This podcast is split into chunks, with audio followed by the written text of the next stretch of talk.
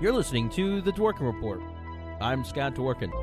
Today on the show, Grant Stern interviews Craig Unger.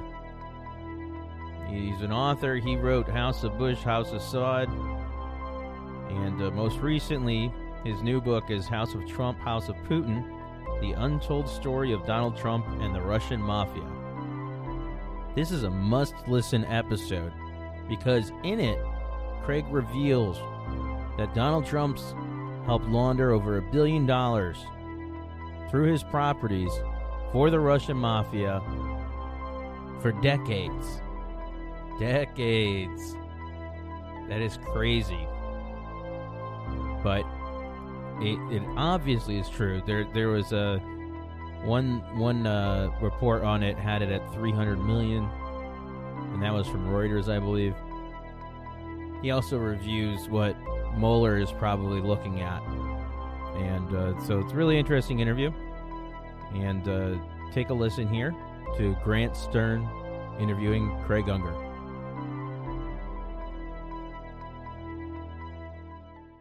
And we're back with Craig Unger. He is the author of House of Trump, House of Putin The Untold Story of Donald Trump and the Russian Mafia. Craig, thank you so much for joining me on the program tonight. Thanks for having me. Great to be here.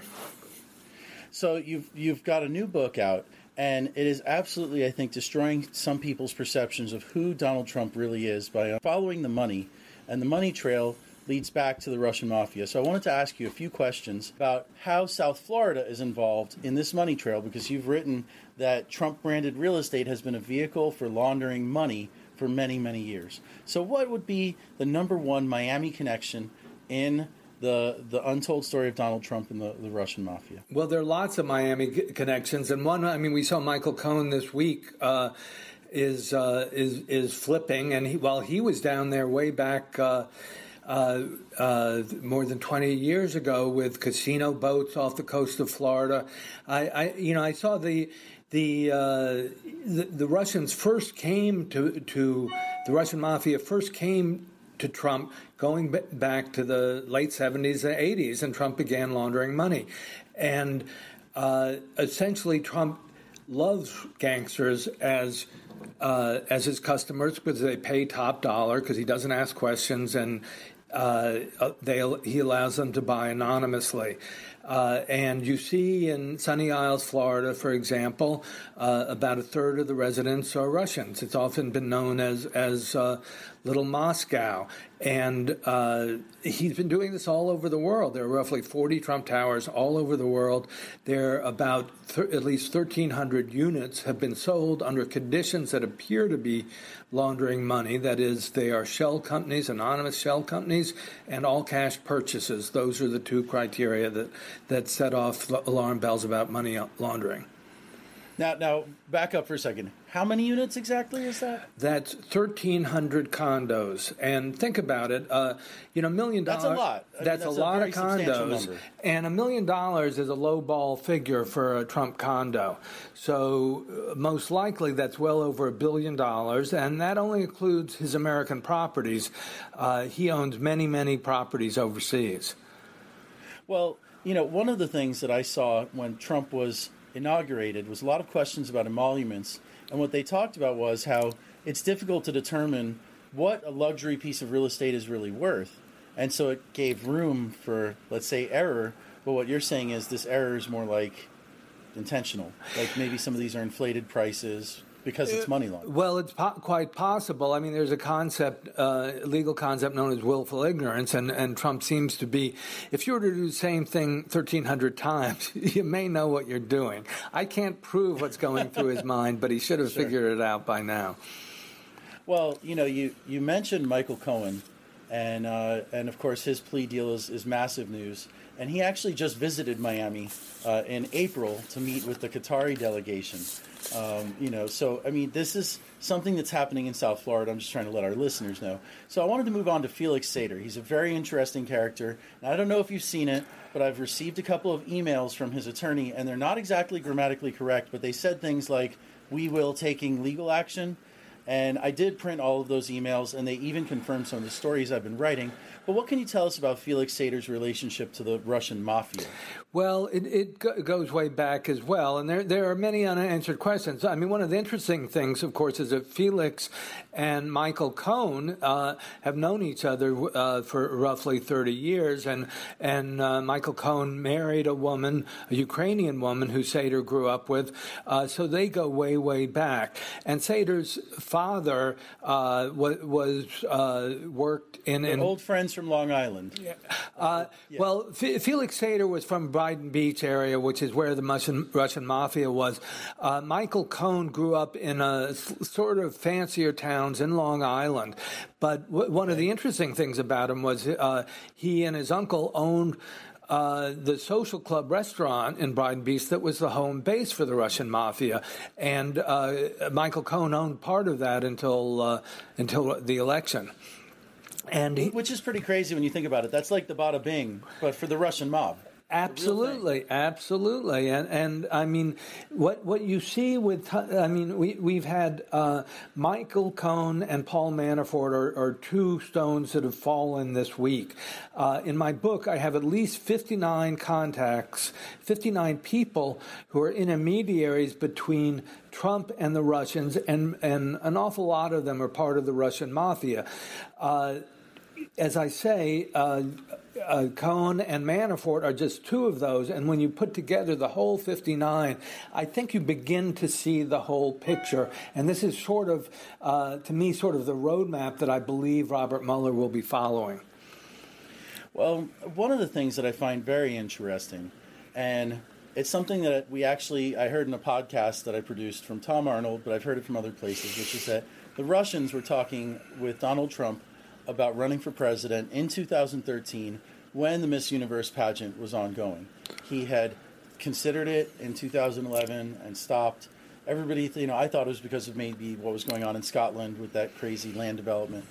But uh, what is the relationship between the, the Russians and Donald Trump running for president? Because it always seems to come up in tandem. It seems like this Russia and, and running for president always seem to be somehow related, whether it's Gorbachev back in 1987, meeting with Gorbachev and then taking out the big ad. Where, where do you think this fits into your picture? I, I, think it goes way back, and the Russians were looking at him really as early as the 70s, even when he married uh, Ivana Trump, uh, his first wife, who, who, was originally Czech. And Czech uh, uh, security were spying on him. And if you look at the, the files uh, of them, which I quote in my book, it, it, talks about him being pressured to run for president. That's, that's the word. He's being pressured to run for president. I was a New Yorker back then. I, that, that was shocking to me. This episode of the Dworkin Report is brought to you by resistors like you. We aim to keep this show independent for as long as we can. Visit dworkinreport.com to see how you can help out. One of the best ways is by hitting that contribute button in the top right and giving what you can. Thanks again for your support. Let's get back to the show. Well, well, let me tell you something that's interesting because I interviewed Roger Stone, another infamous South Florida resident, and I interviewed him on May 1st of last year. And he said something that one of my listeners and readers pointed out. He said that he began pushing Trump to run for president in 1988. Absolutely. Uh, and nobody else has reported that before. And he thought it was very significant. I thought it was significant because it confirmed the Czech story but maybe there's something else there. Well, I, I, I mean, there, it, it, did start then. You, the use of the word pressure is interesting because it suggests they have something on him. And I interviewed General Oleg Kalugin, who uh, was head of counterintelligence for the KGB. Now lives, he's defected and now lives outside uh, Washington D.C. Right in Maryland, right? Yes, yes, and. He he talked to me. He, he was actually Vladimir Putin's boss. Uh, he was head oh, wow. head of counterintelligence, and he was referring to Trump's first trip to Russia in 1987. And Kalugin told me uh, I would not be surprised if the Russians have, and Trump knows about them, files on him during his trip to Russia, this is 1987, and his involvement in meeting young ladies that were controlled by Russian intelligence. Uh, that's a pretty serious charge. And I mean, we heard similar charges from the Steele dossier. This is a different period, however, and this is not just uh, stuff that uh, we, we've heard similar charges from our own CIA, but this is from the KGB as well. Well, did Kalugin express any concern about his own safety? Because we've seen that Russia has retaliated very fiercely against those who have left the security services and who have talked about their time in, in the KGB or in the FSB. Although I know he is older guard, but still, is, is he concerned? He uh, he didn't seem to be. I mean, I think he seems to be uh, feel that in the United States he's safe, but certainly, uh, you know, I, I, dedicated the book to people who have been killed investigating this. Lots of journalists uh, and intelligence operatives, such as Alexander Litvinenko, who was poisoned with polonium. Uh, uh, there's Paul Klebnikov, who was Forbes magazine's, uh, the Russian edition of Forbes, was, was murdered uh, uh, about 15 years ago. So this is very, very serious stuff, and Putin does retaliate. Well, we've, we've only got a couple minutes left, but I wanted to ask you one last question. You, you wrote that Tom DeLay and Jack Abramoff, that particular scandal, is still relevant today, and that's something that I've written in my work as well. Why do you believe that that scandal from 2006 is relevant in 2018? Well, I think more than 20 years ago, money began pouring into uh, from the Russians into the Republican Party, mostly Republicans. Occasionally, they would try Democrats as well, but you know, one of the big parts of the scandal to me is what's legal. Uh, it's not, what's illegal. That is, with the K Street lobbying system, for example, the Russians studied this. I, I, wrote a book called House of Bush, House of Saud, and I showed how the Saudis sort of uh, weaseled their way into power through the K Street lobbying system. Right afterwards, a member, uh, a guy from the Russian consulate called me and took me to lunch and wanted to talk about it. And it looks like the Russians have followed the same game plan in many ways. And we, we, they, we saw We've seen money flow, Russian money go into super PAC, Republican super PACs. Uh, they wanted to actually bribe Tom DeLay, according to one of my sources, and give him a car straight out. And they were advised, no, no, no, no, give it to uh, go through K Street or give it through Super PAC. And they sort of brightened and said, oh, you guys have uh, legalized bribery. How uh, how wonderful. Yeah, and then uh, since then, all of the fi- campaign finance laws have grown even more lax except for the ones that Donald Trump seems to be interested in breaking. Exactly. I mean, you have money, for example, went through Leonard Blavatnik, who's a Ukrainian oligarch, but he's a naturalized American. So he put about $11 million into the Republican Senatorial Campaign Committee, and that ends up going to Mitch McConnell.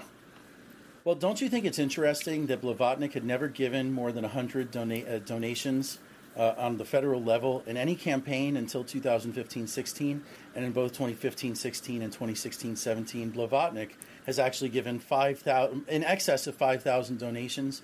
Uh, by my count, about eight checks per day every day for several years. Yeah, the change in behavior and just how widespread all this is makes you think that it can't possibly be, uh, this has to be an operation. It's not random, it's not coincidental.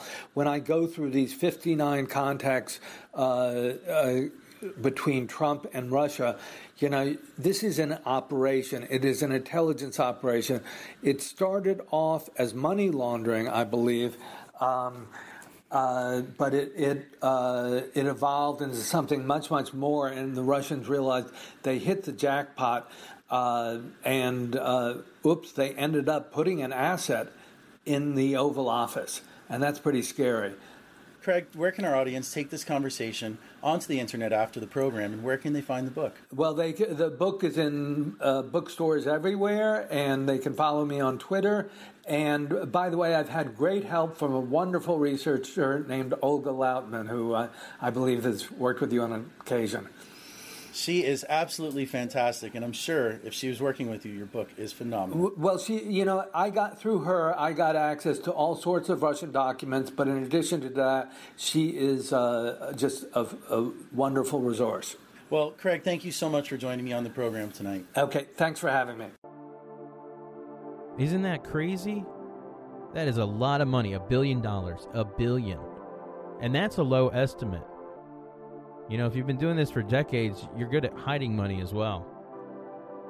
Well, we have Robert Mueller, who probably can find it. I'd like to thank uh, Craig Unger. Go out and buy his book, House of Trump, House of Putin The Untold Story of Donald Trump and the Russian Mafia, right now. I'll post it below the podcast link. But it's a must read. It's an eye opener. It's a big eye opener. Thanks again to Grant Stern for doing the interview, producer, working hard on the website, which you can visit, dworkinreport.com. Check it out. We are aggregating the news for you. So check it out when you get a chance. Thanks again for listening. Onward!